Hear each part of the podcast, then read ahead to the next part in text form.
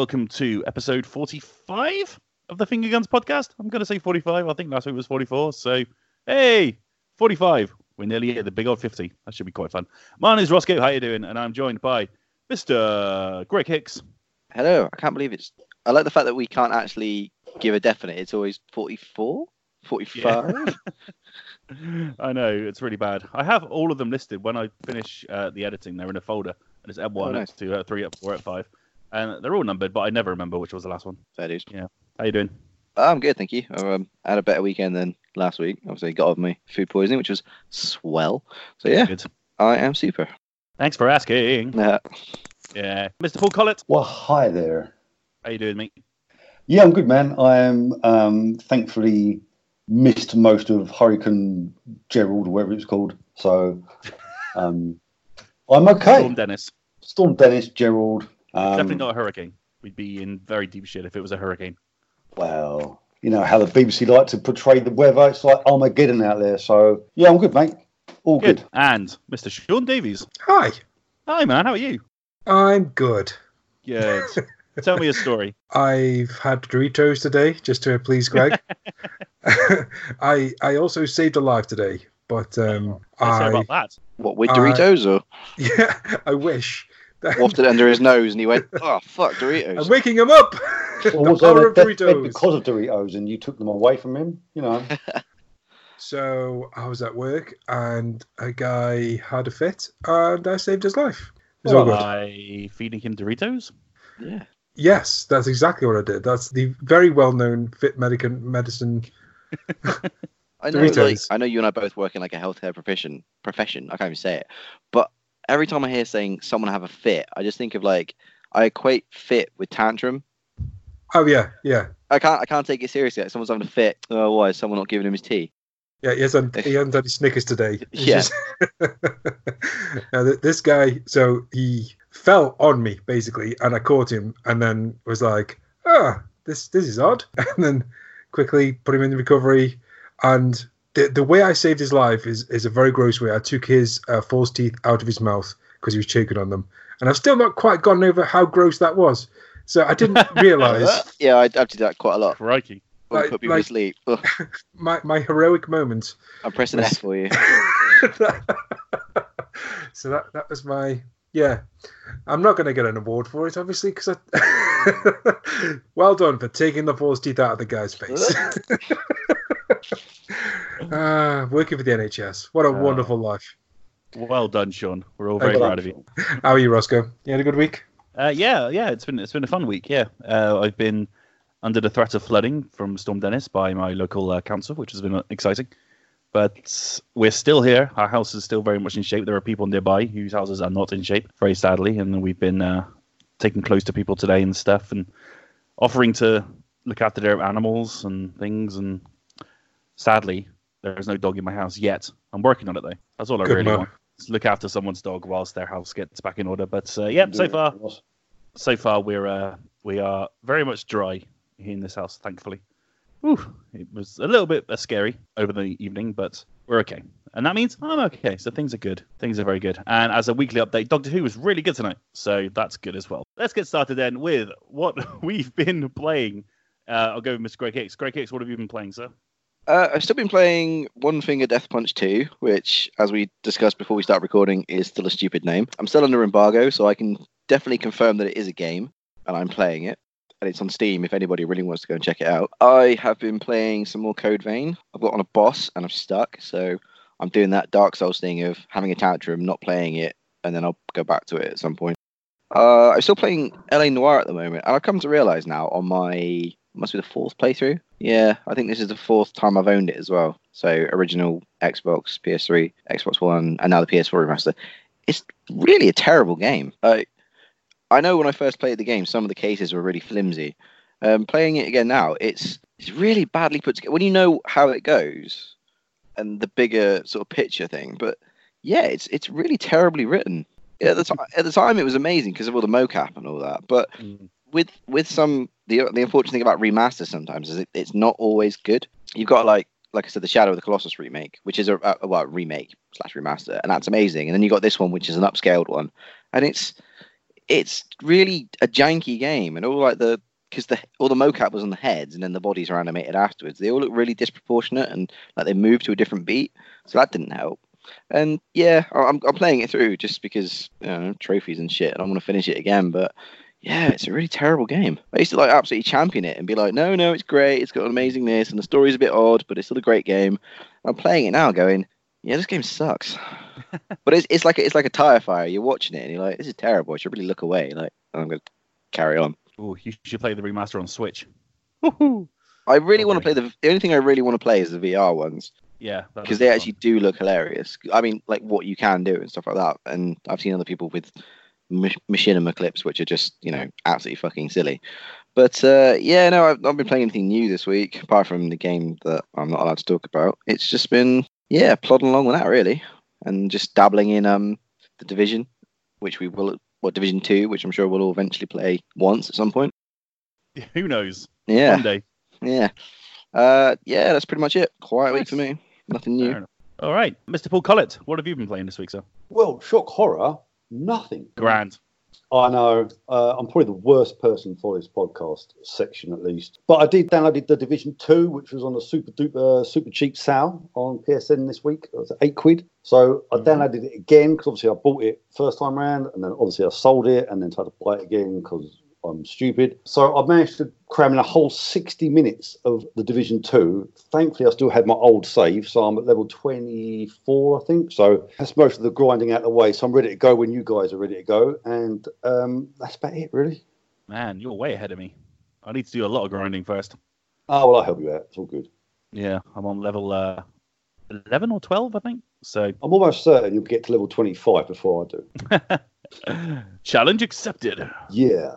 Um, All right. Yeah, that's, that's about it for me. Really, I've, I've got this really shitty RSI going on in my hands. I can't actually hold the, the pad for too long. So, meh. That's all I can say.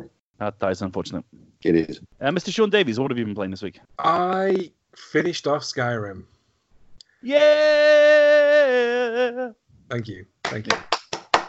After literal years and thousands of hours and multiple restarts, it's done. I've done everything Skyrim can give me.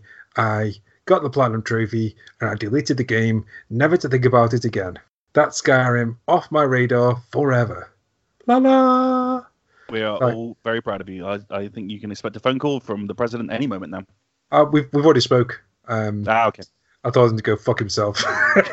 anyway, but yeah, I mean, it's such a good game, and you know the fact that I even went back again is testament to the fact that if you've never played Skyrim, it's worth a go. It's janky as hell. It's broken, and you know you can you can really mess it up if you just do the simplest of things like kill the wrong NPC. But it's such a good game, despite me telling you it's complete crap. I've also been playing more of Seventh Sector, which is what a weird game. It's like, on one hand, it is some of the best puzzle games, puzzle gaming I've I've ever played in my entire life. On the other hand, it's some of the worst puzzling I've ever played in my entire life, and that's where it is. There's one puzzle in it, right, where you've got symbols. Uh, that, that it's basically algebra, but with symbols and it says shape dot shape equals blank shape plus shape equals blank and then shape dot space seven. And it doesn't make any sense because it doesn't tell you what the dots are. They're obviously multiplication once you figure it out and you do all the maths but you have to basically experiment your way there. It's not like a puzzle where you can go up and go oh yeah i'll just do some algebra. This is like algebra without functions. And it's like why have you just made it that much that that step too fucking hard? Why have you bothered to do that? It's just ridiculous. But you know when it's good it's really really good so it's infuriating me at the moment but yeah i've also been playing something called foxy Tail. i say playing i played 20 minutes of it because that's how long That it is. sounds like something that you've just bought off Love Honey. it's a Ratalaika game, and it lasts for an hour if you want to play it from beginning to end, and 20 minutes if you want just the platinum trophy. So if you're if you're in the in the market for a very quick, cheap platinum trophy, then um, yeah, go and get yourself that. And Megaquarium. I've been playing Megaquarium, so there's a review on the website now. And that's about it. What about you, Rossko? I've been playing Dreams. Um, the game is now out fully, and it now features a campaign. I've had it on early access for a little while, but now the game is out officially. The campaign has been included, and oh my goody aunt! Within five minutes of playing this game, you go, "Well, this is a masterpiece. This is ten out of ten. This is the greatest thing I've ever played in my life." It's just absolutely extraordinary how they've created a campaign using the engine in Dreams, and you're playing a video game knowing that if you had the knowledge and the skill, you could recreate the game you're playing in the game you're playing. that's what Dreams is. You know, that's what it does to you. And you're playing it, and it's a phenomenal story. It's only about three hours long. It can be knocked out in one sitting if you want want to do it. But it, what it does, it showcases damn near everything that Dreams is capable of, and it is a truly mesmerizing experience. And I can't not credit it with like being. It's going to be up there as my game of the year for sure until something major comes out and maybe knocks it off its perch. But right now, there's nothing like Dreams. And if you jump into it, once you beat the campaign, you're then free to well, you're free to sort of do whatever you want first. You don't have to jump into the campaign first. You can start building first, or you can just play the vast magnitude of things that people have already made. And it's just unreal. I mean, this morning I was playing Metal Gear Solid in Dreams, and it was just unreal. You know, there's nothing like it. It's truly phenomenal. Wow. I am looking forward to getting my hands on that. I've got a few ideas brewing, but my, my main concern, I guess, is I'm, I did not play the early access. So, uh, what's the interface like? Because I remember when I tried to uh, create a, a racetrack in Rockstar's uh, GTA 5 add-on where you could make your own racetracks, and it was Mm. damn near impossible. It was just a vile experience all over. So it kind of put me off these kind of making games for the DS4 kind of thing. What's it? What's it like? Is it kind of e- intuitive? Is it easy to line things up, pixely perfect? Yeah, I mean, I haven't had a lot of experience in the building myself so far, but what it does do is before you do anything, you have to go through a tutorial in order to unlock it. Oh, okay, cool. So you can't do it until you know how to do it, if you know what I mean. That's what she said. That doesn't work at all. I mean, that doesn't that doesn't work at all. Does That was bit. so bad. Wow, that was. ooh. Well, it does a little bit. Come on. All right, fine. Use your imagination. Anyway, Okay. Uh, yeah, but like in dreams, use your imagination. exactly. And yeah, I mean, I think you'll get much more out of the creative side than I do. And yeah, you can't do anything until you have a, like a, the basic idea of how it works. So there's no you- reason why you can't. Tutorial. and Yeah, yeah. Because Yeah. the thing that the thing that bothers me is like me being me, everything's got to just line up perfectly, and I'm just worried that it won't quite line up, and that will just aggravate my OCD no end. Have you So, still got um, your um, Have you still got your move controllers? Yes, uh, yes, You I can use have, them. Yeah. Oh, You can oh, use no, I haven't. Oh. Oh, you haven't. Oh, well, yeah, Okay. you can use them to move things around, which I imagine is much much easier. Yeah, That's- well, I'll probably yeah. do it anyway. I like to waste Yeah. my time building. Yeah, do it, man. And yeah, the motion control in the DualShock still works really well. Yeah, cool. It's yeah, it's it's it's it's one one. You know, it's just awesome. And yeah, I'm looking forward to playing the finger guns game that you create in Dreams. So I'm on it. I'm on it. It's going to be oh. set in Oh. the 80s, obviously. Obviously, obviously, you can make music in it as well, so you can make some neon infused Well, electro pop. yes, that's your job. I'll just do the graphics and game bit. No, I'll probably do the graphics. Sean does the game because that's what he does, and then you can do the music, and Greg Right, can cool. do the voice. Great idea. No, man, I hate the sound of my own voice. I feel sorry for anyone that has to listen to this. Perfect for a podcast. Hey! Uh, but yeah, Dreams is great, and I highly recommend it to anyone. I've been playing Division Two. Uh, this swanky sale. I've had the game for ages, but this swanky sale has uh, given me a little bit of a boost to go and play through. I've just bought the season pass. It's five pound on PSN right now, as opposed to thirty three pounds, which is oh, is that is that what that was? The year one pass thing? yes, Ah, because I bought because it's eight ninety nine for the normal one, or it was eleven ninety nine for the that and the year one pass. I thought I just got some free goodies with it. Is that a season pass? yes, Oh, sweet. Mm. Bonza. yeah. I think I've unlocked a bunch of stuff, but I haven't looked into it yet. I thought it was just some goodies in mustache. Uh, yeah, you'll get you'll get some extra content as well. So episode one and episode two of the uh, the DLC will be available to you. Oh, sweet. and episode three will be at some point. I can't remember when. But yeah, it's it's fun to jump back in. Me and Sean had a good time blasting uh, Washington scum in the face the other day. Can we talk about what a major comeback this game has had over this last week? Yeah, it's pretty insane, isn't it? Like Ubisoft have, have basically created an entire new strategy for reviving an online game. They've knocked it down to five pounds, released the last episode of the first pass, announced a huge new pass, did a big um, stream and teased it for days, and now everybody I know is playing the Division Two.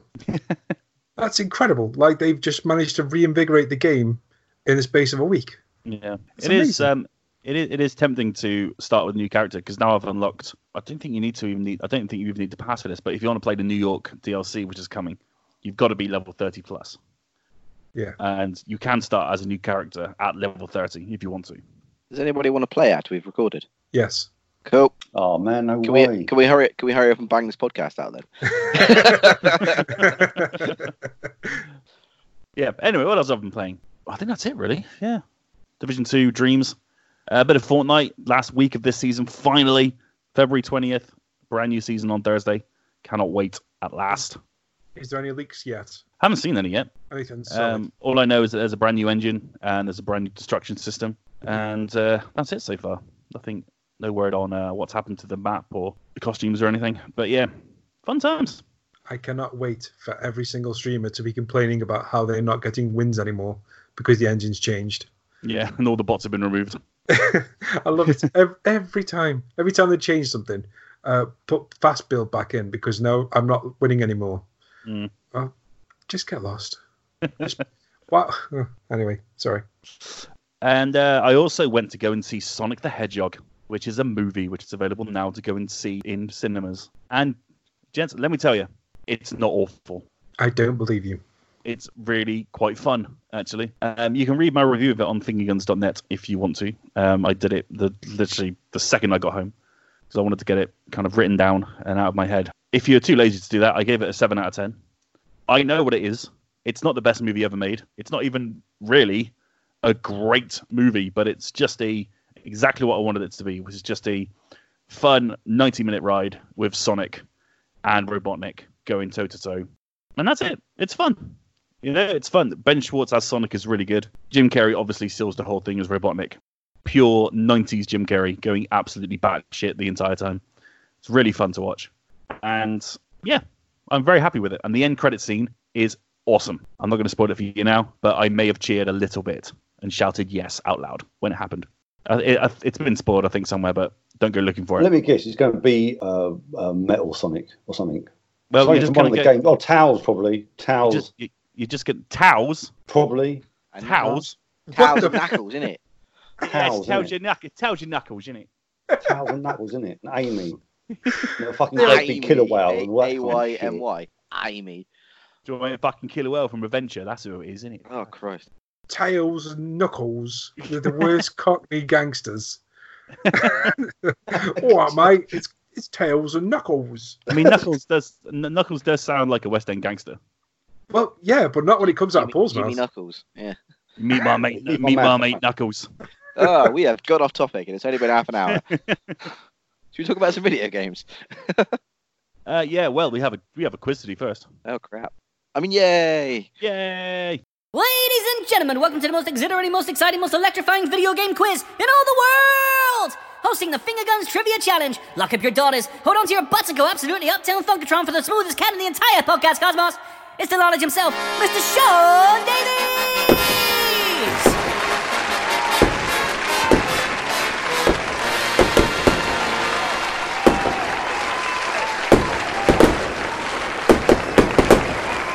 Thank you, thank you, Thanks. thank you. I'll be honest, I've been really busy this week, so I've really phoned this quiz in today. this quiz is all about celebrities in video games. 10 questions, all about celebrities and their roles in video games. And their rolls. Oh tits. Oh crap! You'll be fine. You'll be fine. As a reminder, if you're listening at home, um, Ross is currently leading this this season with two wins. Both Greg and Paul have two, but Greg did post a reasonably good eight out of ten on his own Resident Evil quiz last week, Hell yeah. and nobody's been able to beat you yet. Nobody uh, I have spoken to has been able to beat your score. So well done. Woo! Well done, Greg. I mean, it could have been nine, but that Amazon Netflix one could have gone either way. Also, I don't really think it's fair to put in a Resident Evil TV slash film question in a Resident Evil game quiz. God, he don't go, go on, doesn't he? At least I turned up. well, I must if it was Why anything you're. Resident Evil based, I would have lost that 1000%. So, whatever. Okay, then let's start this Oh, quiz. dear. If you've never, if you're listening to this for the first time and you've never done this before, I'm going to read the questions out. These guys are going to answer them. They're going to write the answers down. Towards the end of the quiz, I'm going to give you the answers, and we're going to find out which one of these reprobates won. And also, did you beat them? You can tell us on online on the socials. Are you ready? Your mum's a reprobate. Never, never, really. Whoa! No, no, he's he's completely right. She's from Stoke. It's fine. Okay. Question one: Which actor reprised his role as Joker for the Batman Arkham Asylum, Arkham City, and Arkham Knight video games? So, question one: Which actor reprised his role as Joker from the Batman Arkham Asylum, Arkham City, and Arkham I know Asylum? I don't know. Uh, No, I'm not going to do it. you did it anyway. Um, Arkham Yeah. Asylum, Arkham City, and Arkham Knight video games. Nice, easy one to get you started. Ass. Uh, Can you imagine whacking Phoenix's Joker in Arkham? That'd be boring. Pretty depressing, wouldn't it? I only Hold watched on Joker the second. other Can I, day. just, can I just throw something in there? Have you guys ever seen The Morning Show? Uh, No. This is the this is the Apple series, isn't it? With uh, Yeah. Jennifer Aniston. I haven't seen it though. So there's a guy in there, I can't remember his name, the actor, who looks pretty much like um, the Joker, Joaquin Phoenix Joker. So if Joaquin Phoenix ever died, for example, we've got someone to replace him. It's fine. Anyway, Cameron. Wow, that is the most morbid thing. You've got I've to cover your ever- bases, Joaquin haven't you? Phoenix You know what I mean? You died. can't just like make a best Joker film ever, and if he does die, God forbid, then you need to like sort it out, don't you? Have all bases Okay. covered. Yeah, I'll get fucking knuckles on it. Fuck, you're right, mate. Okay, question two. Which actor lent both his voice and his likeness to the PlayStation 1 game Apocalypse? Question two. Which actor lent both his voice and his likeness to the PlayStation 1 game Apocalypse? Anyone play this game? I remember seeing a poster for it Played, in played, played the in, demo. in some magazine, CVG, I think it was years, It- years, years ago. It was really weird because the shooting was mapped to the face buttons, so it was t- it was almost isometric. And like to shoot right, for example, was circle and down was X. So none of this twin stick bollocks that we've got now. It was you have to use the face buttons to shoot it directions, and it just really threw me. Yeah. Was that was that because it came out before the double dual? Yeah, yeah, it came out before the DualShock. Yeah, It only had one joystick, didn't it? Joystick. Well, Didn't- didn't have no, it didn't have any joysticks. We just had a D-pad. Oh, and then you yeah, had- oh, right, yeah. Then you had Oh. the the non-vibrating version, which was called the Dual Shock? dual analog. No, the non-vibrating one. It was, it was it had the dipped thumbsticks. It was called just like dual analog, something like that. Oh, I don't know. And then we had the DualShock. Okay. Well, fun fact, everyone. Yeah. The more you know. Question three. Which long running sports game has previously included a cameo by President of the United States, Barack Obama? Question three. Which long running sports game has previously included a cameo by President of the United States, Barack Obama? Oh wait, cameo from himself or like caricature? I just want to get it right. Barack Obama is in the game. Oh. Hmm.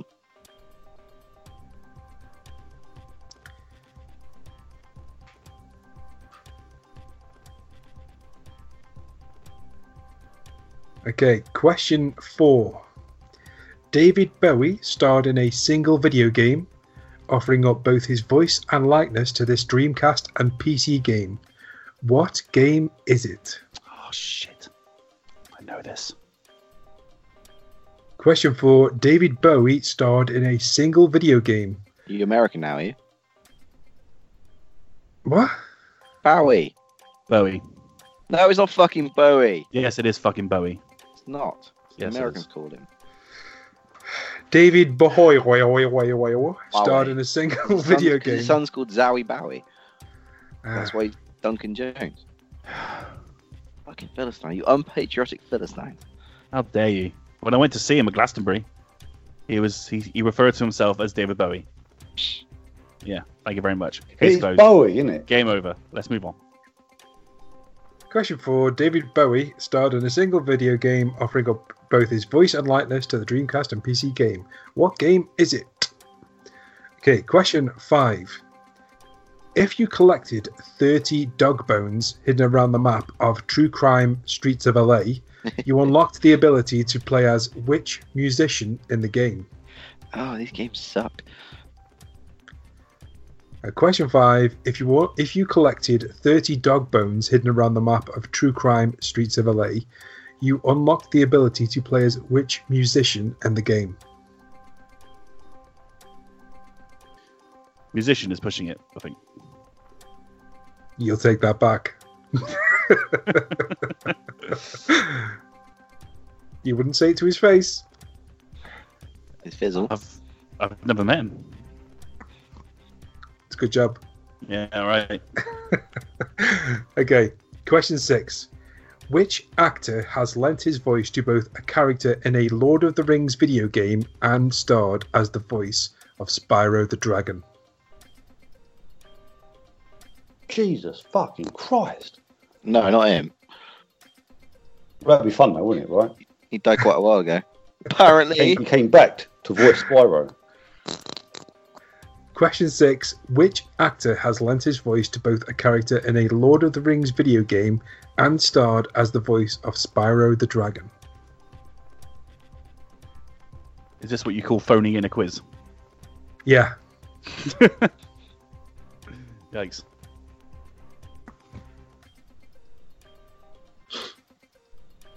You're so money supermarket. Got it, got it, got it. That's not an ad, by the way.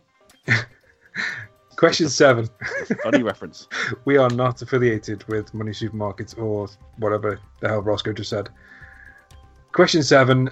Which thespian played the role of Emperor Uriel Septim in Elder Scrolls 4 Oblivion, which won, won him a Best Performance Award at the 2006 Spike Video Game Awards? What the motherfuck kind of questions are these? Wordy ones. yeah, that's true.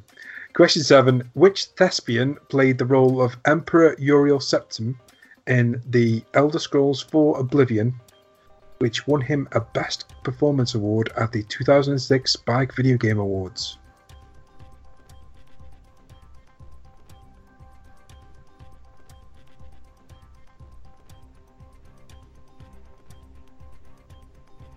Love that noise. That's that silence. That's awesome. Fog's turning over. I can hear them. I can hear the tapping of Google. Question eight. Which action movie star founded a US video game studio, Tigon Studios, to work on games specifically with his likeness?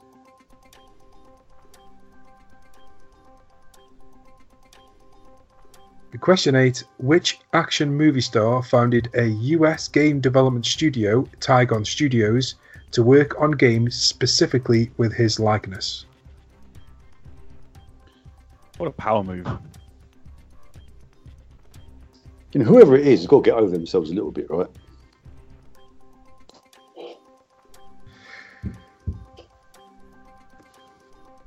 I think I know it is because I think there were some very shit games that came out. Oh, they were terrible. Absolutely the worst. Okay, question 9. Based on good films, though. Come on, giving the game away. Sorry. question 9. Who is set to play Johnny Silverhand in the upcoming game Cyberpunk 2077? Oh, I thought this was going to be a hard quiz. It's like I said, I found it in. You know, he's got his own Funko Pop already. Yeah, god damn it. Is it breathtaking? It's it's it, it's it's pretty breathtaking. I like that name though, Johnny Silverhand. That sounds proper like wicked, doesn't it? It's because Johnny he's got a hand, Silverhand. right? That's silver. Question Yeah, but Johnny Silverhand sounds like you know, it's like Johnny Medallion. Do you know what I mean? Johnny Medallion. Johnny Medallion. no lies. Good friend I- of I- Cobra. Can, can I put in a little? Um, let me put in a little thing here. When I was at college, we had to do a, a video project, and we'd done the Senses Kung Fu Movie Club, and my name was Johnny Medallion, and it was on loop in that end of year show. It was so funny because it had uh, soundtrack by uh, Corduroy as well, so it's all good. You've been watching loads of Family Guy because you're doing loads of like cutaways today. I'm just breaking away. I'm, I'm just trying to make this podcast interesting. I'm sorry. Wow. Okay, question nine. Who is set to play Johnny Silverhand in the upcoming game Cyberpunk 2077? Question 10. Kiefer Sutherland has lent his voice acting talent to five video games. Name them, and you'll get a point for each one you get right. Whoa.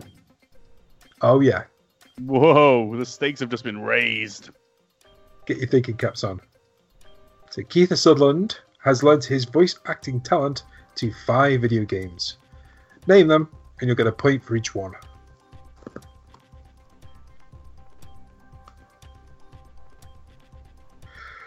And that was your lot. I apologise for the wordiness of the questions. Like I said, it's been a busy week.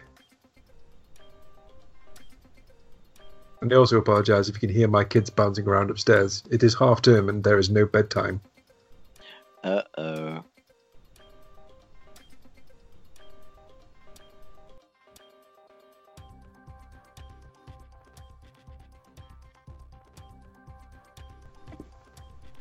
Damn. Okay, I've got three, I think. I've got, I've got, I think I've got four. One's an I've got- absolute punt. Pencils down. Time's up. What have you got? Okay. You got. Well, thank you very much, John. It's a pleasure as always.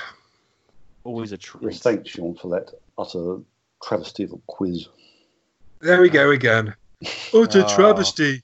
Watch him get 15 out of 15. Always the freaking Oh, same. but could you imagine? I could never get 15 out of 15 because you lot accused me of cheating, and that could never be done, could it?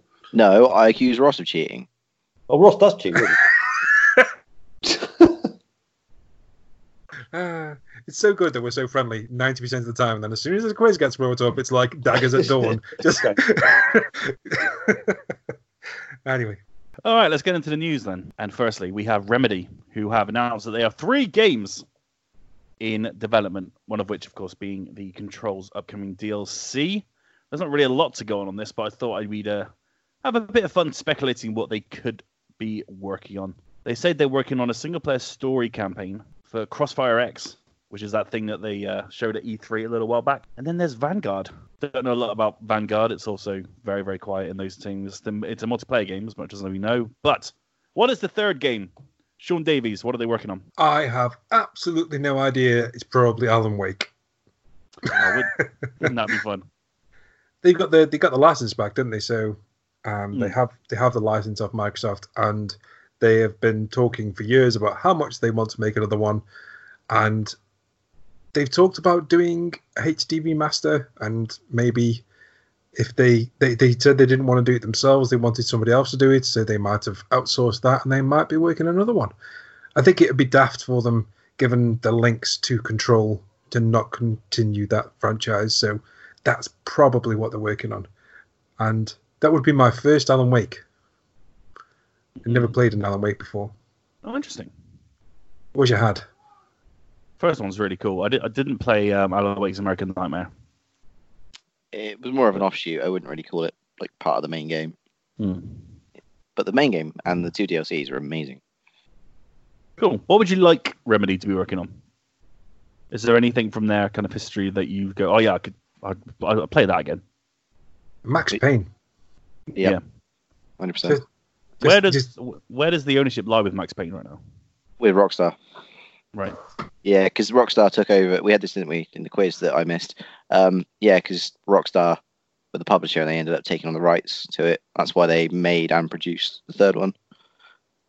Hence the change in tone and all that. I mean, which I thought was good, but it seems like a lot of people didn't, and it was a very underselling game. But yeah, um, uh, I don't think Remedy would be in, in a hurry to buy it back unless Rockstar sold it on the cheap. But I think Max's story was kind of finished, so maybe a re Yeah. a reissue with the first two, or even as a trilogy pack. But then we're we're talking about remaster territory, aren't we? So it's not Yeah. that's not anything new. Well, they said all we know about this game is that it's based on their own brands, and so there's every chance that they may have dipped back into Max Payne. I mean, Max Payne three was a very different beast, wasn't it, to Yeah, absolutely. one and two? So they may be, if that is the case, perhaps taking it back to its roots. Be cool. Possibly. Yeah, I mean, it was part of that wave of um, Rockstar doing their big narrative push from you know the, the silly games they made. It was around the time of Red Dead, GTA 4. Obviously, there's like a few year span in between it, but when they went from making silly things and movie tie-ins from like the Warriors and that and Manhunt to more sort of serious narrative games. So yeah, a lot of Max Payne 3 was lots of James McCaffrey monologuing everything. It wasn't a terrible game, but I, I don't know how they bring it back to Remedy because Remedy like doing well. Control was a interactively narrative game, wasn't it? So I don't know how they could bring it back. It'd be nice, but I think it's a bit of a stretch. Would you uh, would you be up for a Quantum Break sequel? One hundred percent, yes. Again, I mean, did you guys play it? I mean, h- how they I could loved do it, it. I don't know because the whole time thing sort of solved itself. But there was that.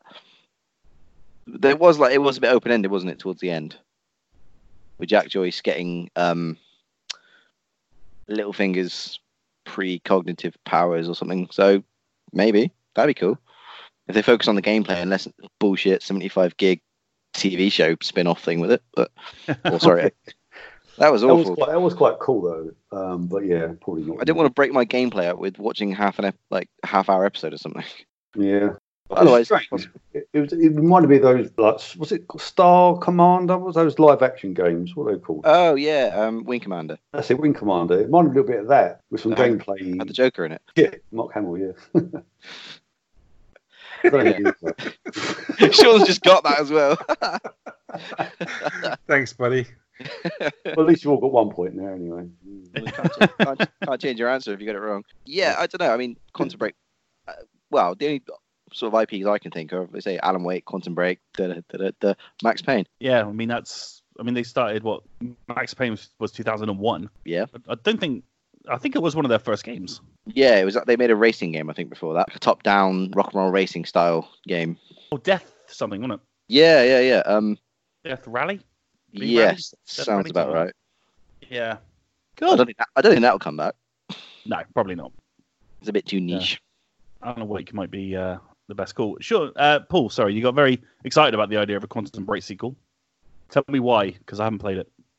Oh, uh, yeah, I just really enjoyed it. It was, it was uh, a, a sort of credit Red Remedy for, I don't know, trying something a bit different. I mean, it, it kind of had a feel of like the Heavy Rain games. You thought it'd be that kind of sort of static game where you're not really playing a game, you're more playing like a cutscene. But it turned out to be like you, you had a proper game to play.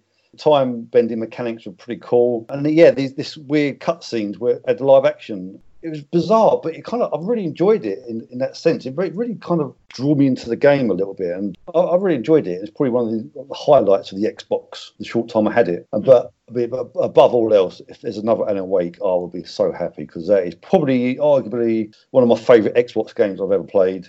It's just it's an amazing game. I didn't like the offshoot so much. It kind of lost its lost its way a bit on that. Um, I can't remember called now. American something.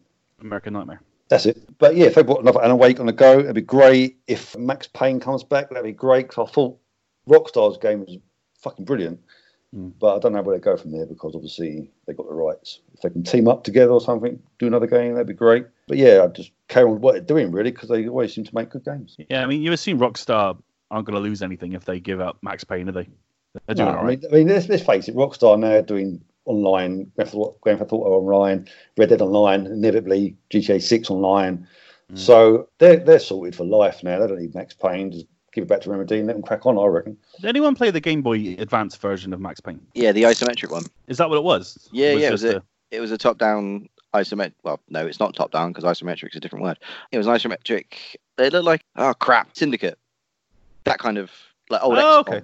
Like old XCOM. It didn't play like those, but it looked like that. It was a strange beast. It was fun. You could you, you know do all the slow mo dice, but slow mo on the Game Boy Advance just looked like the cartridge wasn't loading. It was a bit of a weird one, but it was fun. I mean, I, I remember playing it on a lunch break at Game Station. So yeah, it, it I'm sure it's a it's worth picking up now if you can emulate it. But yeah, it was um it was a, a worthy port. Nice. I had to go on the hunt for it. My poor Game Boy Advance still works actually. I was playing Nice. uh, Mario on it the other day. SP or a normal one? Uh, just a normal one. Oh wow, that's even better. Yeah, yeah. I found it in a box. I was like, oh, cool. I'll switch it on. There it is, alive and kicking. Well, that was fun. Uh, okay, cool. I guess they haven't really got a lot else to. Max Payne, Alan Wake, Quantum Break, and Control is their big ones, isn't it? If any. Yeah. Yeah, yeah, that's that's pretty much well. Yeah, that's that's sort of all they're really known for, like Yeah. quality over sort of quantity, really. So we're going to take a stab that it's one of these, at least. It, it'd be nice, yeah, Yeah, yeah. I guess we'd all take a, Control too as well, wouldn't we, at some point in the future? yeah, and obviously the DLC when it comes out, I'm looking forward to that. For sure. Right then, let's move on and talk about Anthem. I'm gonna I'm gonna mute myself on this one because I haven't played it. I'm waiting for. I'm actually genuinely waiting for Paul's slice of rage on this one. I'm very excited about this. Right. It's fair to say uh, we're not massive fans of Anthem here at the Finger Guns podcast, but I don't think we're alone. That's the thing. BioWare's Anthem came out and was. Paul, how would you describe it? An absolute bucket of wank. that. and it would seem that BioWare have done what they can to try and steer the ship in the right direction. They have announced that they are going in and they are basically remaking the entire game from the ground up.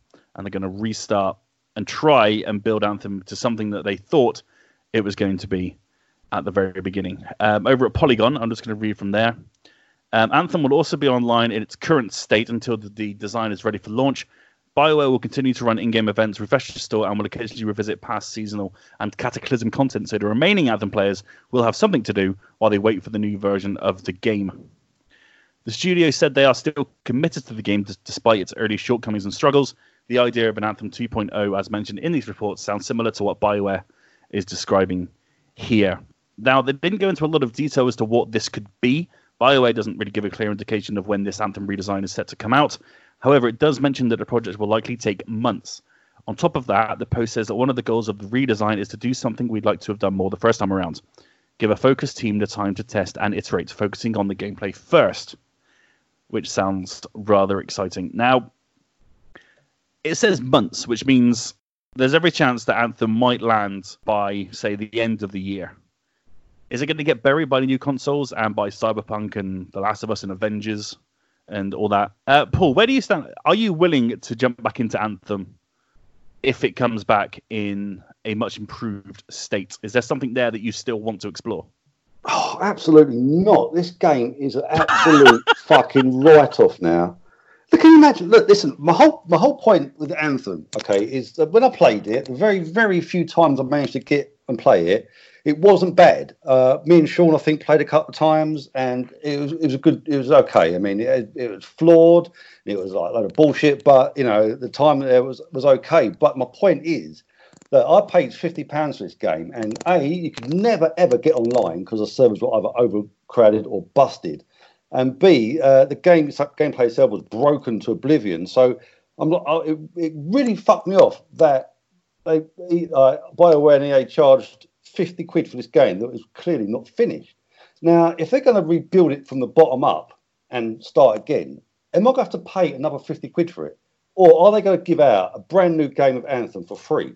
Because this is what's bothering me. Because there's no way on this fucking planet I'm going to pay a single penny for anything to do with Anthem ever again. Because that's just bullshit. If they're going to give it away as a freebie, like download this like fucking John Almost patch and you get a much better game, then I may consider it. But then if it's going to take months, like like you say, is it going to get? Am I be bothered in a month's time? Are they only making this new version 2.0 for the PlayStation 5 and going to fuck the PS4 off? There's too many questions left unanswered, and they have these bullshit comments about, oh, you know, we want to focus on things we couldn't do in the first game. Why didn't you do them in the first game? That game has been hyped so much, you had so much development time on it. Why the fuck was it not a fucking finished fucking article? Do you know what I mean? It's just like a joke. The whole video game industry right now is a fucking joke because they think they can bring out all this trash and say it's all right, you get day one patch, don't worry about it. No, I want to put my game in, I want to play a fucking finished article. I don't want to put a film in and say, oh, you've got 40 minutes left, download it next week. Bullshit. So um, I'm really fucked off with Anthem and I'm fucked off with the game industry. I just wish they'd butt their ideas up and stop trying to rush things out and just get it done and bring out a final product. So when you do pay fifty pound and when the PS5 comes out, inevitably they go up to pay sixty quid. I want the finished fucking product. I don't want a half-hearted thing that oh, here's a game. We left out all the stuff we wanted to do in it, but here's a game anyway. No thanks, fuck yourself. Anthem is a massive prime example of what is wrong with the video game industry for me at the moment. I've wasted so much money on that game. Um, if they bring out 2.0 and they say, you purchased this game on day one, here's a freebie, I might get involved. But unless that happens, I could not give a flying fuck. We didn't record that. Could you just go and do it all again? yes, I could. Right. So, no. No, I think you've got a you got a very valid point there. I mean, it was it was what sixty pound at launch, yeah, it was And- absolutely ridiculous. and it was trash. And but there's a there's still bizarrely a core base there of people. They're But are willing to- to think I paid 50 quid for this. I ain't gonna stop playing it. And they're No, probably yeah. just flying around for the three seconds they can fly and then go, "Mm, it's fun. Oh. You you raise a good point there. I mean, with the the possibility of them charging for it, or it's just going to be a giant update. Sean, where do you think it's going to land, and what are you looking for in a rebuild of Anthem? I'm one of these people that enjoyed the little bits of Anthem that I played. And I thought the moment to moment bits, so like the flying, the taking off, the combat, I thought most of it was was pretty solid. I think it, there just wasn't enough variety to the game. I think the game world itself. I think when we recorded a podcast about it way back when, like I, I'd said, I just I just went and got lost, and I didn't follow any mission markers. I had a really good time with the game, and I think that's what they should have really focused on is like having a world where you can just go and get lost and have adventures instead of having go to this tomb and do this because that's what I that's what I switched off when it became a grind fest for no reason. Like you need to do these three challenges to unlock these three tombs. Go and kill these enemies that only show up in these specific areas, and there are three different corners of the map. So you're going to spend an hour doing fuck all. That's that's what I switched off, and that's I think that's they tried to fill the game with stuff to do that was repetitive, and if they can get time to fix that, if they'd had time, and you know, as much as Paul's right, you know, the gaming industry really should try to deliver a product that you know is finished and isn't rushed. If you if you read some of the postmortems about what happened with with Anthem, um, some of them quite literally, they really tried, and they'd been through so many different iterations of the gameplay, and you know some of the best things that came out of it were only towards the uh, you know the tail end of development. So like the whole flying aspect wasn't even in the game until late on, which is one of the best things about it. So if they'd had more time to build around the things that worked, they probably could have made a good game. And I will be there for the you know when day one. They- They're not going to charge for a, a this. This will be the same as Final Fantasy 14, where you know it came out, it was trash. So they took it back and said, "We are sorry. Everybody that bought it can have a free version of the original game." And now Final Fantasy 14's you know described by a whole lot of people as the best Final Fantasy. So you know, give it time. You know, Bioware are a good studio. Sure, they've had a lot of really high-profile people leave over the last couple of years, but you know, there's quite a lot of talent still left there, and they can still recruit. They've moved offices recently, and you know, EA aren't going to be shutting Bioware down anytime soon. So, you know, just give them time, and you know, when when 2.0 comes around for Anthem, then I'll be there day one because you know they there there was glimmers of an excellent game in Anthem. It just was buried under the, the fact that they needed to create a game in a very short amount of time. So that's where I'm at. Sean, do you do you think there's any technical reason why? The, I know you said the flying was sort of wasn't in the original concept, but the reason why the flying's only limited to like what three or four seconds. Do you was there a technical reason for that, or was it just No. like a really shit decision? No, it, it the, the whole point was like, okay, you've got this flying, and you can, you know, they didn't want you to basically have an Iron Man simulator. They wanted it to be because the thing is, a lot of the other stuff in the game, so like the combat and stuff, if you could just fly up in the air and then just fire down stuff on people and they couldn't fly, you'd be like basically be so overpowered that it was like not worth having enemies in the game at all. So it was like they started to limit it, as far as I'm aware, that you know you have to keep your your jetpack cool. You have to fly through waterfalls if you want to go further, and it was a way to keep you, you know, from basically breaking the game because you were allowed now to fly, because quite a lot of the game is obviously in in quite a lot of development had been done on the game before the flying was introduced. So it was it was a bit of a late game addition, but it you know changed things for the better. Because before, can you imagine walking around that map? Oh yeah, I know. Jesus. You'd, you'd be you'd be bored shitless after five minutes. So it's a you know one of those things that you know if they combine the fact that you can fly and give you a reason to stay in the air or basically a reason to stay on the ground and have these fights, then it'd be great. But like I say, it's just it was a combination of things. So if if you read the post mortem about why the flying, Bioware keep taking these demos to EA, and EA kept saying we're not happy with this, we're not happy with this, we're not happy with this, and then they randomly put the flying into one of these these demos, and they were going to take it out because they were like it's complete crap, it breaks the game, and then EA were like this is exactly what we wanted, and all they'd done is put flying in the demo, the exact same demo from the last time EA had seen it, and they was like make more of this. So you know, it's it was difficult for them. You know, they EA are, are, are a hard taskmaster master sometimes.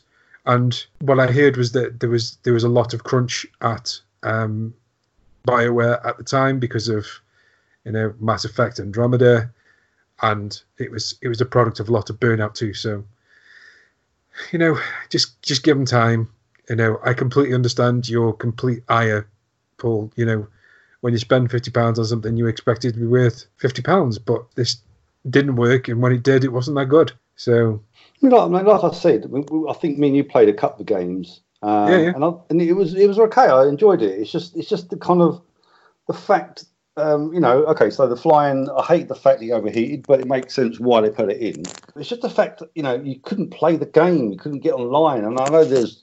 And this was like from day one, and then I, I, I literally just threw the disc out of PlayStation and never turned it on for another like a month or two. And the same issues happened a month later, and then the same issues like four months later and it's just unacceptable. Do you know what I mean? And just like I know, you know, people are under the under under the like the, the hammer a little bit, but you know, you could maybe not necessarily blame Bioware, but blame EA for fucking being too greedy. Do you know what I'm saying? It's just like fucking give these people time to make a game finished, and then you know, happy days. But I don't know. Oh, it just, just winds me up. Yeah, I mean, as much as as much as people blame the publishers, and you know the publishers have got so much, they they have they have stakeholders, they have shareholders that they've got to keep happy, and you know when when it came out, you know there were people that were happy with the states that Anthem was in, and you know if you think about uh, the ingredients of a lot of these online service games, it has them all.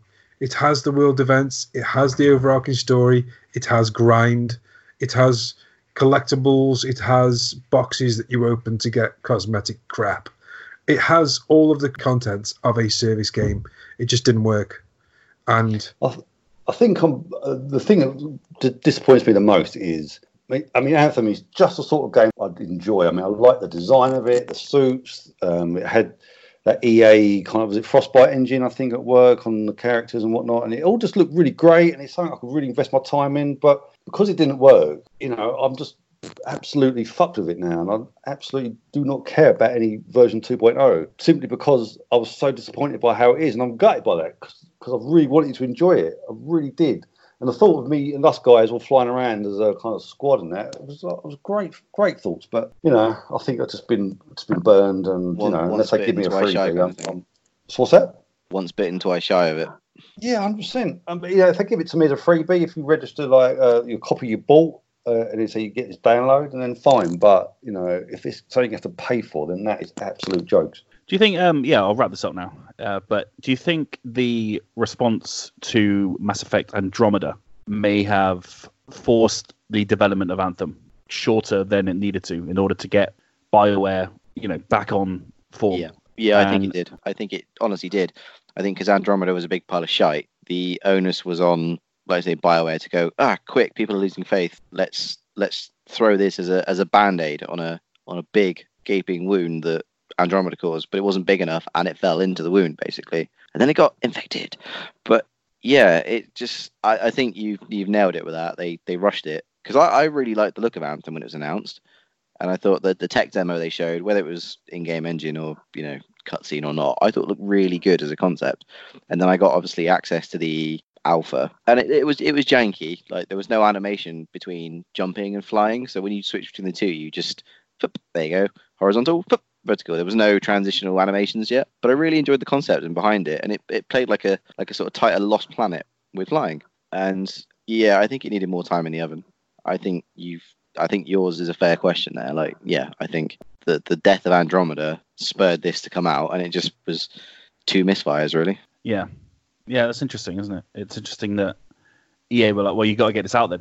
You know, the reaction to Andromeda has been poor. We need something to get you back on top, and because of that, it it suffered. So do you do you think with this whole like Drive Club revival, you know, we, we we've seen games that have gone through the ringer and come out stronger for it. Drive Club, No Man's Sky, Siege, Street Fighter Five, that kind of thing. Do you think that it might be worth picking up a copy now in case they do as a free download, or do you think they'll re-release it as a standalone thirty quid new game? I mean, it's interesting. I think I don't think EA are going to let this thing out because the way I look at it is like No Man's Sky next. You know, what are they on? Was... They're, not, they're on something else now, aren't they? They're on Next, Beyond, No and now they're on Sky. something else. Serv, serv Mm, survival? No, synthesis. I'm not sure. Beyond was the VR update, wasn't it?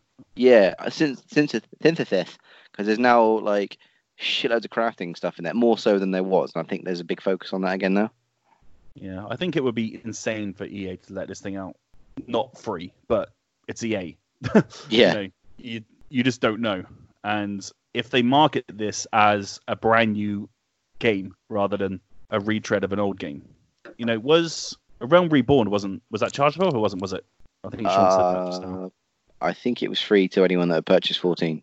Right. Okay. I think. Okay. So that might be a thing. That level, like, yeah, if you've got Anthem, yeah, here's the giant update. If you haven't got it, then here's a, a standalone version of it, which is, you know, not the Anthem you knew, but the brand new Anthem. Yeah. It might be both, the same, like- like same, Nexus. like, like like Drive Club. The basics of that was released on PS Plus, wasn't it? Yeah. So I reckon it's probably you can get Anthem for so cheap now. That's what I mean. Like, do you think it's worth Yeah. picking up? And then if you if it's shit, then you've you've only spunked a tenner on it. If if it's not a free update. Well, Yeah, do you I know mean- what? If if you can get online, you know, and it, and it is super cheap to pick up, it's definitely worth picking up. But the problem I had, especially, was just I couldn't get a game. Every time we loaded it up, it says can't connect to server. Check your internet. I don't go check my fucking internet. It's your fault, not mine. You check your fucking internet. You know what I mean? It's just, it's just, it's just fucking bullshit. And that happened every time I played it, from from day one till like I don't know, what six months later. The same fucking error kept coming up. Mhm. So um, yeah, I mean, by me, if it's there for five or seven pound or whatever, it's definitely worth picking up because it ain't terrible. It's just you can't get a game. Well, it's terrible, but you can't get a game either. So you know, It's um it's also an EA access if you have EA access. Um, if you want to give it a download for three ninety nine a month, it's on yeah the Xbox One and the PS4 EA access. Uh, right, let's crack on. It's currently six pound in CEX. Oh. So up to you. Do you want me to go? Do you want me to go and pick you up one, Ross? Because you're not allowed in CEXs anymore. That's That's a story for another time. That's a Oh, true story that let's not go into right now. Public Uh, no. I think was the word, wasn't it? Public I- nuisance. no, I'm I'm making that bit up. oh, I already have a copy of Anthem, Greg. Thank you. Okay. I appreciate the offer nonetheless. uh, right then, let's move on to the PlayStation 5, which appears to be in a little bit of bother with its price. Uh, reading from Eurogamer, Mr. Tom Phillips, um, high prices for PS5 parts have pushed Sony's manufacturing costs for the console. A new Bloomberg report has claimed each PS5 costs around £345 to make, around about $450 which will affect the price it's then sold at to consumers. Sony have obviously just declined to comment on this, but it looks like it's going to come out at a little bit of a premium unless they can get these manufacturing costs down. So, Mr. Greg, I'll bring you back into this one. Where do you what do you think about this? Do you think Sony are being very cagey with the price at the moment? Obviously, they haven't even revealed the console yet, but Yeah. how how much would you be? What is the absolute maximum for a, for a new console? Do you think?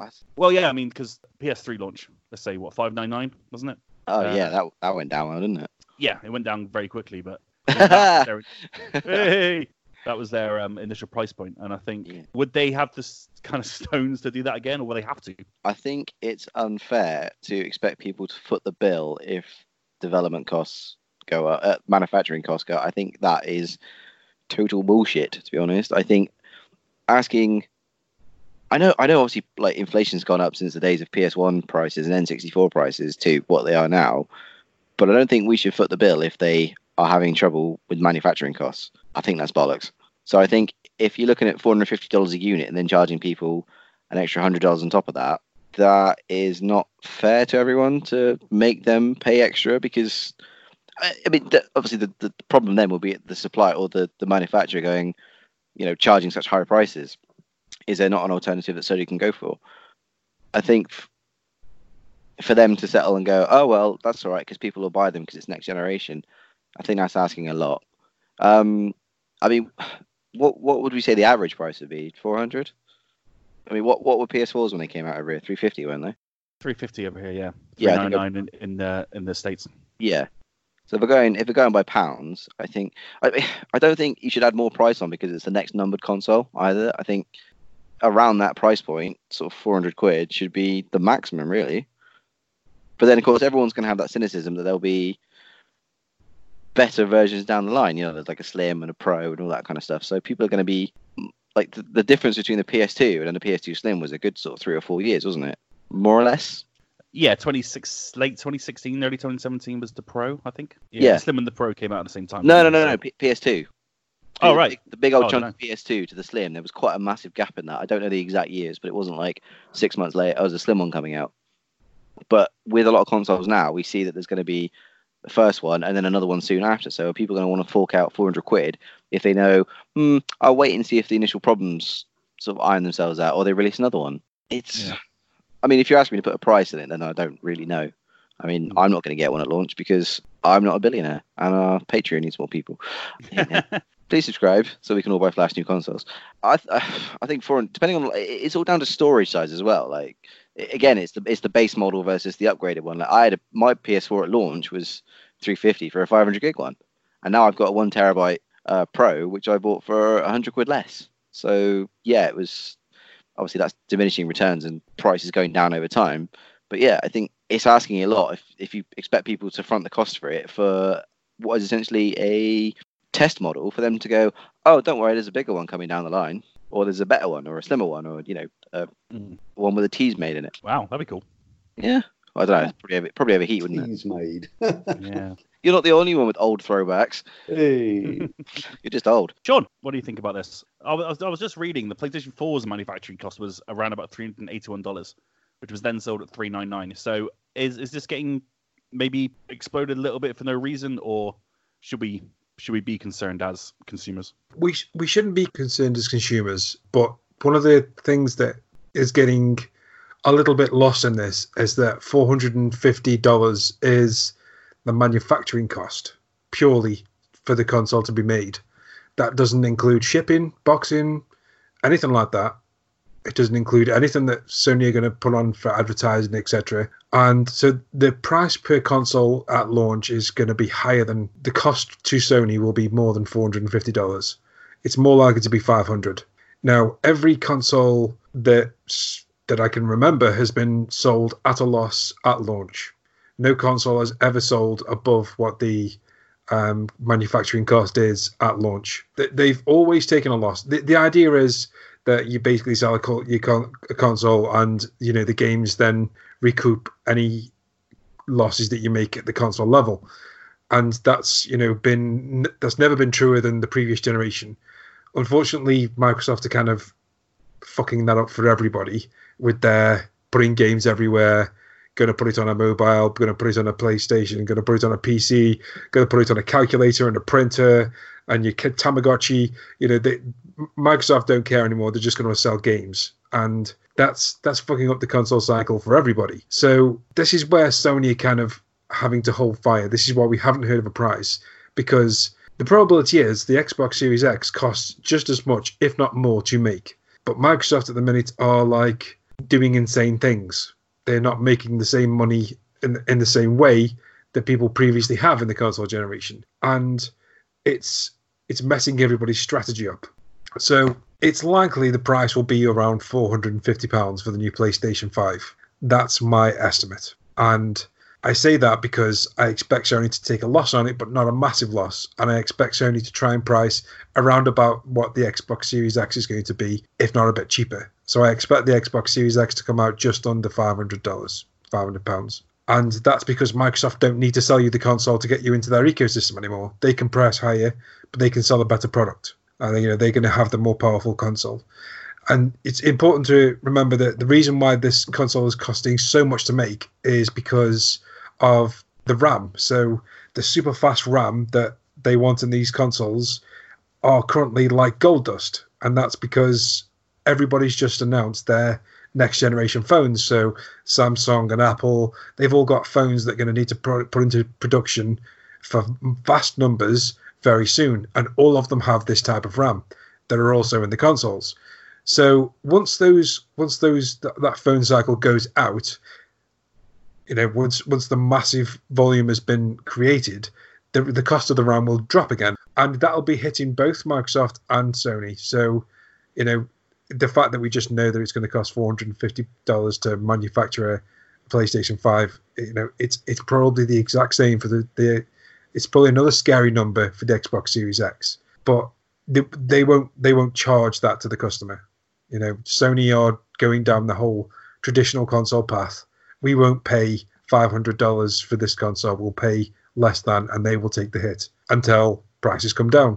And Greg was right; they're probably going to release a second version, a new SKU within you know a couple of years because that's the way these console cycles go now. We're going to have 15 different versions of the PlayStation 5, all cheaper than the last to make and slightly better in hardware versions. So you know we'll see. But yeah, I shouldn't worry about the manufacturing price too much because Sony aren't stupid. They aren't going to try and do another PlayStation 3. So yeah, Yeah, the PS3 that was an interesting uh, move, wasn't it? it was, What- and That's what made the 360 such a success initially in the last generation. yeah, and the fact that they launched with it, it was so hard to develop for as well, wasn't it? Which is like Mm. it was really easy for the Xbox 360 to go, look, we've got all the best game, the exclusives, and all your multi-platform games run better, because it was it was a the PlayStation 3 had that weird architecture, wasn't it? That the tri-cell thingamajigger that just made it really hard. It made it more powerful on the Xbox 360, but harder to develop for. So you know they they they, they tried to do something special and ended up shooting Mm. themselves in the foot. But We we'll shall see. see. We shall see. Paul, have you got anything to add? Well, yeah, when you think about it, consoles have never been cheaper. If you think about it in real terms, I mean, I remember forking out 400 quid from PlayStation 2, a similar price for PS1, and then, you know, the PS4 was like 350. So it's a strange thing because, and, and back in the day, all console manufacturers used to take a hit on the production of the console and then made it up on revenue from the games. Now, I don't know if that's still a thing or not, but to be fair, I'd, I'd pay whatever for PS5 because I'm that kind of tech junkie. Um, people don't have a problem paying a thousand pound for a new phone, so I don't know, five hundred quid for a console is nothing, really, is it? In, in the scheme of things, We- we're quite a society of humans that seem to not care about the cost of gadgets, but repairing a washing machine is something we don't want to do. So. Uh, It's a It- wonderful point. it, it's a, it's a strange one, but yeah, I mean, I, I, I hardly expected the PS5 to be the 450, 500 pound mark anyway. Um, but then in real terms, that's actually cheaper than the PlayStation One if you put in inflation. Counter that into it, you know, I think there's a there's a really fascinating article, and I think it's CVG a long, long time ago. They worked out how much consoles would cost today given the inflation. It worked out the Atari 2600 cost about 800 pound in today's money. So when you think about it like that, 500 pound for a PS5 ain't so bad. Yep, that's fair. Yeah. Fair point, well made. I mean, it's it's all about that launch as well. I remember buying the PS4, and I didn't buy any games with it. I bought because I couldn't afford anything else. You know, I I you got to look at the PS5 and then maybe a game or two, an extra controller if you're at a you know a household with more than one person. You know, it all does add up. I remember buying the PS4. I bought the camera, I think, because I wanted to check out the playroom, and that was it. I just I lived on the PS Plus games. What the, what the hell? Resogun and uh, Oh, yeah, Contrast, Resogun. you know, and in contrast, yeah, thank you. Um, I lived on those for about three or four weeks. I Oh, yeah. didn't play anything else. You know, It was, it was quite funny. I remember it as well. My mate bought an Xbox One when it came out, and he was playing Battlefield. I think at a launch game. I think it was. Um, and he goes, "Look at this." I said, "Oh yeah, it's great." I said, "Come around, mine. Look at this." I played Resogun. He goes, "What do you mean?" I said, "Well, it looks great," and it was one of the best games. Still play it today. So All I'm saying is that if if PS5 is there's a rumor going on that it's fully backwards compatible with everything the PlayStation have ever put out. well, in that Um, case, If if that's the case, I mean it's it's it's a ridiculous day one. I don't care how much it is. Exactly, exactly that. Yeah. I mean, I've got 700 games on my PS4 Pro that I, I, I would like to carry over. You know, yeah, of course. It, So- it make make perfect sense, especially Which- if um, Microsoft's doing this whole xCloud thing and Sony are not really going that route. Then you know, backwards compatibility is just the way. I think it'll definitely be involved. How vast it is, we'll find out. But yeah, there'll definitely be something. I think Xbox have proved that there's a massive audience for backwards compatibility still. Hundred percent. We shall see. Uh, right then, Sean's in the Corner. Oh wait, we have a jingle now, don't we? All right, let me put the jingle in.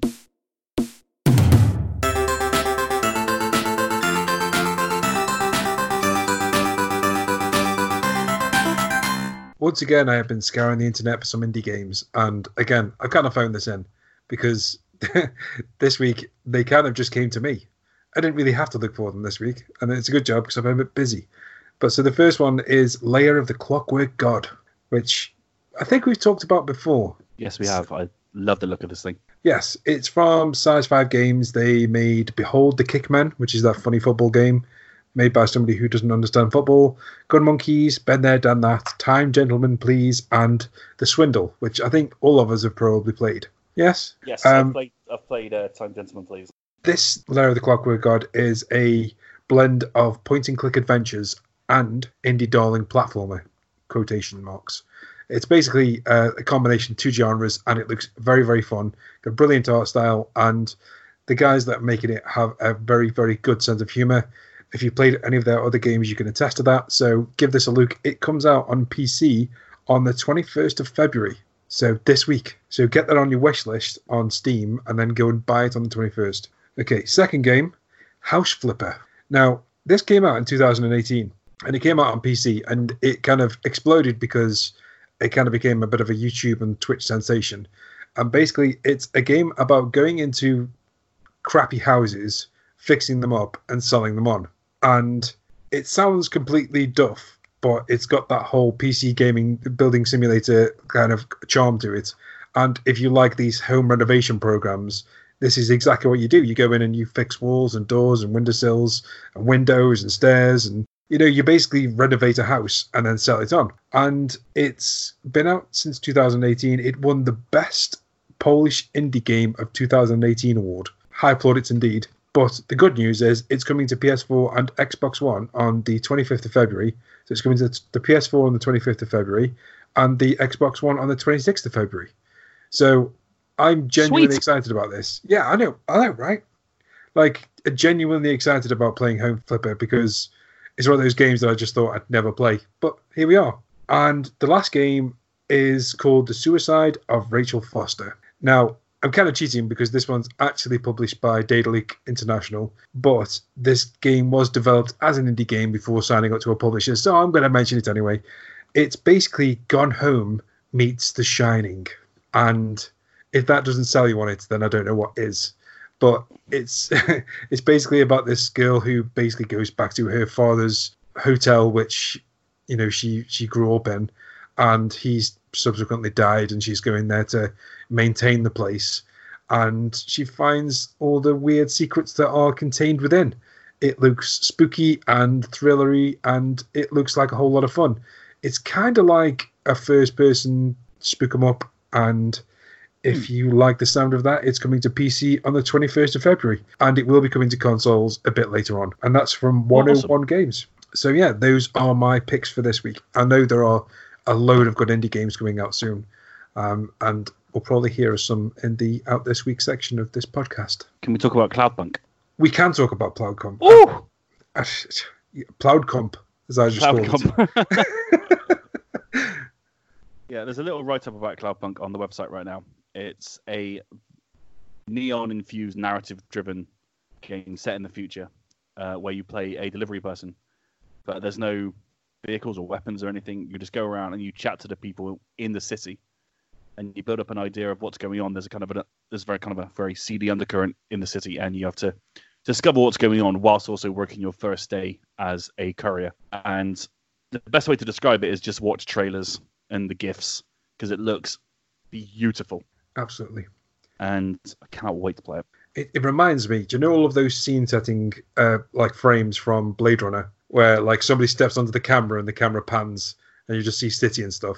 This this game just reminds me of all of those rolled into one, like you know the the holograms and the neon signs on every single thing. It looks fantastic. It's Cannot out wait. later this year on consoles and PC. And Paul Collett himself, in a tweet, says, This looks so damn good. Day one. That's Paul Collett, ladies and gentlemen. Absolutely. Yeah, man. It just looks out this world, doesn't it? Two weeks in a row, we can go.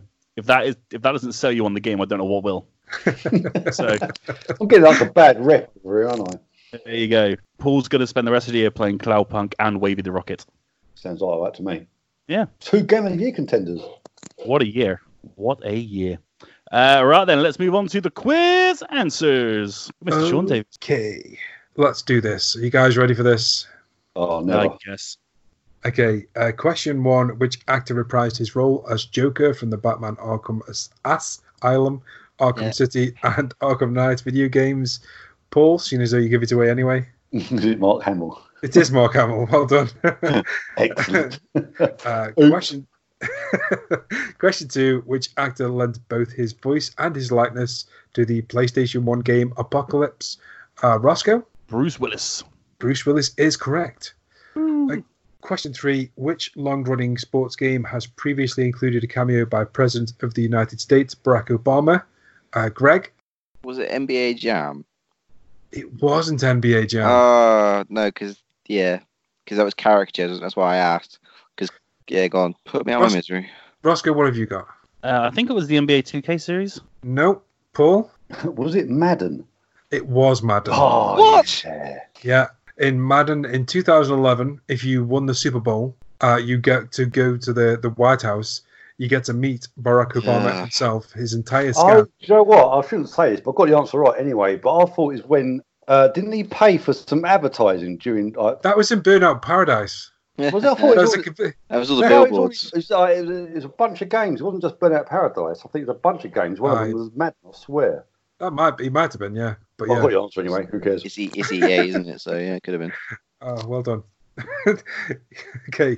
Question for David Bowie star- starred in a single video game offering up both his voice and his likeness to this Dreamcast and PC game. What game is it, Paul? Is it Nomad Soul? Yeah, uh, yeah, it is. It's called Omicron the Nomad Soul. Yeah. Oh, uh, I- I've just put Nomad, Soul. yeah, that's fine. You don't need to. Like, Omicron was kind of only on the cover and, and it was. But yeah. If you put Omicron or the Nomad Soul, I will take the answer. Sweet. Uh, question five: If you collected 30 dog bones hidden around the map of True Crime Streets of LA, you unlocked the ability to play as which musician in the game? Rossko? Snoop Doggy Dogg. Uh, that that is incorrect. The the answer is actually Snoop Lion. I am sorry. oh, fuck. no, I'm kidding. I'm kidding. I'm kidding. Oh, bet you better get some bricks through your window, no matter how far off you are. kidding. It's Snoop Dogg. Well done. Unbelievable. Question six: Which actor has lent his voice to both the character in a Lord of the Rings video game and starred as the voice of Spyro the Dragon? Greg. Elijah Wood. Elijah Wood is correct. Question seven: Which thespian played the role of Emperor Uriel Septim in the Elder Scrolls IV Oblivion, which won him a Best Performance Award at the 2006 Spike Video Game Awards? Paul, Uh, I don't know. Ian McKellen. you're so close. Oh, Mate, you're so like close. his best mate. I can't believe you just got there. Oh, God. Rossko, I have no idea. What? Greg, It's Patrick Stewart. it is Patrick Stewart. Oh, motherfucks. Yeah, but I had no idea during the quiz when you're supposed to put the answer down. As, as soon as he said Ian McKellen, you went, "Oh, it's his best mate." I knew it was Patrick Stewart, but I ain't taking Uh, that at, point. at least you're honest. At least you're honest. Fair play. Thank you. Thank I you. just I thought you would have known that. I didn't It's not know. like it's not I like don't- you had to Google it like the Parasite Eve question. US game development studio Tigon Studios to work on games specifically with his likeness. Rossko, Vin Diesel. Vin Diesel is correct. Um, Escape from Butcher Bay, Wheelman, Attack on Dog. Athena, Wheelman. They they're That's still trying to thinking they're still trying to turn that into a film, you know, despite the fact that he's in Fast and the Furious. What? of. Why? uh, anyway, question nine: Who is set to play Johnny Silverhand in the upcoming game? Johnny Cyberpunk 27. Silverhand. Who's going to play Johnny Medallion in school play? Now, uh, school play. What do you mean? whatever you said, I can't It was remember. college project. Thank you very much. Yeah, okay, whatever. Back in your day, You know. Time, times were dark in the Blitz, you know, and they had to. The Paul. blitz, what do you mean? Paul, who's breathtaking, mate? Keanu Reeves. Keanu Reeves is breathtaking. And question 10. Kiefer Sutherland has lent his vocal acting talent to five video games. Rossko, give me one. Metal Gear Solid 5, The Phantom Pain. Very good. Paul, Call of Duty, World at War. very good. Greg, give me another. Metal Gear Solid Ground Zeroes. Very good. Oh, come on, that doesn't count. It's two separate games. Two separate games. It's a fucking demo. It's two separate games. Rossko, have you got another? 24, the game. Very good, yeah. Yep. and we've got one more. Uh, uh, Paul, what have you got? Um, this one's a punt. I remember. I remember something random happening when it came out. Is it Street Fighter X Tekken? No, it's not. What do you mean? No, it's not. Um, Greg, is. have you got the other last game he's in? This is going to be a punt, but keeping with the it's a game, it's a demo thing. Did he do another Call of Duty, another World at War expansion pack? He did do another Call of Duty. I don't know what it's called. I'm just guessing because we're getting semantics over the two. Okay, it No, was Call no, of Duty. no, come, come on, come on, come on. it No, I'm not- Call I'm of obviously- Duty. I'm obviously not going to take the answer because it's I'm I don't know what it's called. It was called Call of Duty Black Ops 4. Oh, was he? Oh, okay, so I would have got that wrong anyway because it wasn't expansion pack to World at War. Uh, Mr. Sean Davies, I've just put Google in, all right? Sutherland is no stranger to video game voice acting, having appeared in Call of Duty World at War 24, The Game, and bizarrely, Street Fighter X Tekken. What? How Yeah. did you get that on a punt then? Well, because I, I remember when Street Fighter X Tekken came out, it was a big deal because of the, the cross uh, franchise thing, and I read a lot about it in. um. I See, play a shitload of Street Fighter, and even I didn't know that. I think you No, no, but this is, this is a random bit of news you get up from CVG. Keith Sutherland Street Fighter. Let's have a look. I'm going to Google this too because I have never heard of this, and it's not on his acting. Maybe it was that bad he wants to avoid it. Who knows? Neo Win Recreational Activity Gamers Hideout. That's the only thing that's coming up. Keep, that's the only thing that's the first. Well, I just keep scrolling down. Well, this is, this is according to Eurogamer, by the way. See, Sutherland has worked in games including Call of Duty and Street Fighter X Tekken. It doesn't say what though. Well, it doesn't matter. Street Fighter X Tekken, right? Well, there's That's no the there's no proof then, is there? What, it says it on Google. That's all the proof you need, mate. It's it. Oh right, okay. Oh, it's well, on no- Eurogamer. It's on Eurogamer. Hang on a minute. No, no, Is it on his IMDb? no. I don't know. I have never in my life heard of him being in. We can do this. I've got ad blocker now blocking me from every site. Right, I'm going to IMDb this. Go away, Robert Pattinson, in your beautiful Batman suit. Street Fighter X Tekken, Keith Sutherland. Oh, people are saying that the one who plays Lars in Street Fighter X Tekken is Jack Calabresi, but people keep, seem to think it's Keith Sutherland. Okay, so it's not then. No, it's not. Okay, okay, No, there's no conclusive proof that Keith Sutherland was in there. yeah, okay. So also no, keep saying that. Jack Calabresi is Nash in Street Fighter 5. I'm going to wait for the credits since I also persistently heard people say that Lars's VA was Keith Sutherland. No, It's not in his acting credits. It's not on IMDb. It's not on his Moby credits. And I'm not going to give you a Street Fighter X Tekken. I'm sorry. No, you don't do my head in. You're just a bunch of fucking cheaters. you tried to cheat. Absolutely not. Anyway, carry on. Should we do some uh, some scores then? Yeah. Scared that Daddy's going to shout at me now. Okay, let's do some scores. let's start with Paul. I don't know. I haven't added them up yet. I'm too furious. Hold on. I love it. Uh, oh, I don't know. Go someone else first. Okay, Rossko. Uh, right. One, two, three, four. Uh, including all the Sutherland ones, I got nine. Well done. Damn. Thanks. Greg, how are you doing? 12. 12. And Paul's going to go 13. Paul, No, I'll just say 12 as well because I've got a Tekken one. So fuck are you? What? No, you fucking didn't. okay Oh, then. You didn't get the second one, did you? No, I'm going to put that down as a point because it's on the internet. Thank you very much. Okay, yeah, but you didn't use the internet though, did you, Paul? No, but I've just No, gone no. So you're going to get 11 then, aren't you, Paul? on the internet. you can't just make up something you saw online and go, Hey, yeah, look, I'm not definitely. you got the fucking link after then. Screw you all. So send me the link then when it says, if you can send me the link, I will retroactively do on the next podcast a tiebreaker between you and Greg. I will I will retroactively re- withdraw Greg's win from this week, which he will take with pride right now, and we will we will have a a handbags at dawn at the beginning of the next podcast. But right now, you're taking the L, okay? I understand your frustration because some nerd on the internet once wrote that Kiefer Sutherland was in Street Fighter X Tekken, but right now Hold on, hold on. he's We, not. can, we can do this right now. I'll, I'll paste the whole entire link into the chat. Yeah, got him. Indulge us, everyone. Eurogamer, blah, blah, blah. Scroll down to I don't know near near the end, Sutherland is no stranger to video game voice acting. And bizarrely, yeah, but there is no evidence of it. There's no evidence of any of these people being in any of the bloody games. You know what I mean? there are. They're called Just credits. It's not an IMBD doesn't mean to say it's not true. Fucking hell. You are a salty loser. There is no evidence that he's been in this game. It just says bizarrely Street Fighter X Tekken. And I've like we've all looked at the relevant sources. IMDb, you can't like the only relevant argue source with. really is what I'm just telling you now. Is the answer? Yeah, all right. So. Does it say uh, who he's voicing? No. So what does it say he's doing in it? Nothing. So He's probably masturbating, but who cares? He's on it, right? That's what matters. Okay, I am going to pull up the full list of everybody that was a voice actor in Street Fighter X Tekken. Oh Christ! Oh, we got to do it That's- sometime. that's where So we're I'll at. take I'll take the loss, Sean. It's fine. No, no, no, it's fine. It's fine. Just give me one minute because I've got the full list of right in front of me. God, you can tell Um, Sean's married. No, no, no, no, no. It's fine. Look, I, I cannot have an, an argument unsettled because it'll come back and bite me in 12 months' time. Trust me, this is how you do this. Right. Let me find Kiefer. Oh, zero, zero results found on that search. Hang on. Let me try Sutherland, just in case. No, no results found. That's funny, that. So, no, Kiefer Sutherland was not in Street Fighter X Tekken. Some idiot put it in a, a Eurogamer story. Let's find out which idiot it is. Because they've caused me to get irate now, so I'm going to send them some abuse. Jeff Jeffrey Matulef, contributor to Eurogamer. you idiot! He Oh. wasn't. ah, that's me. So how many of those uh, did you get on question ten, in uh, Greg? Four.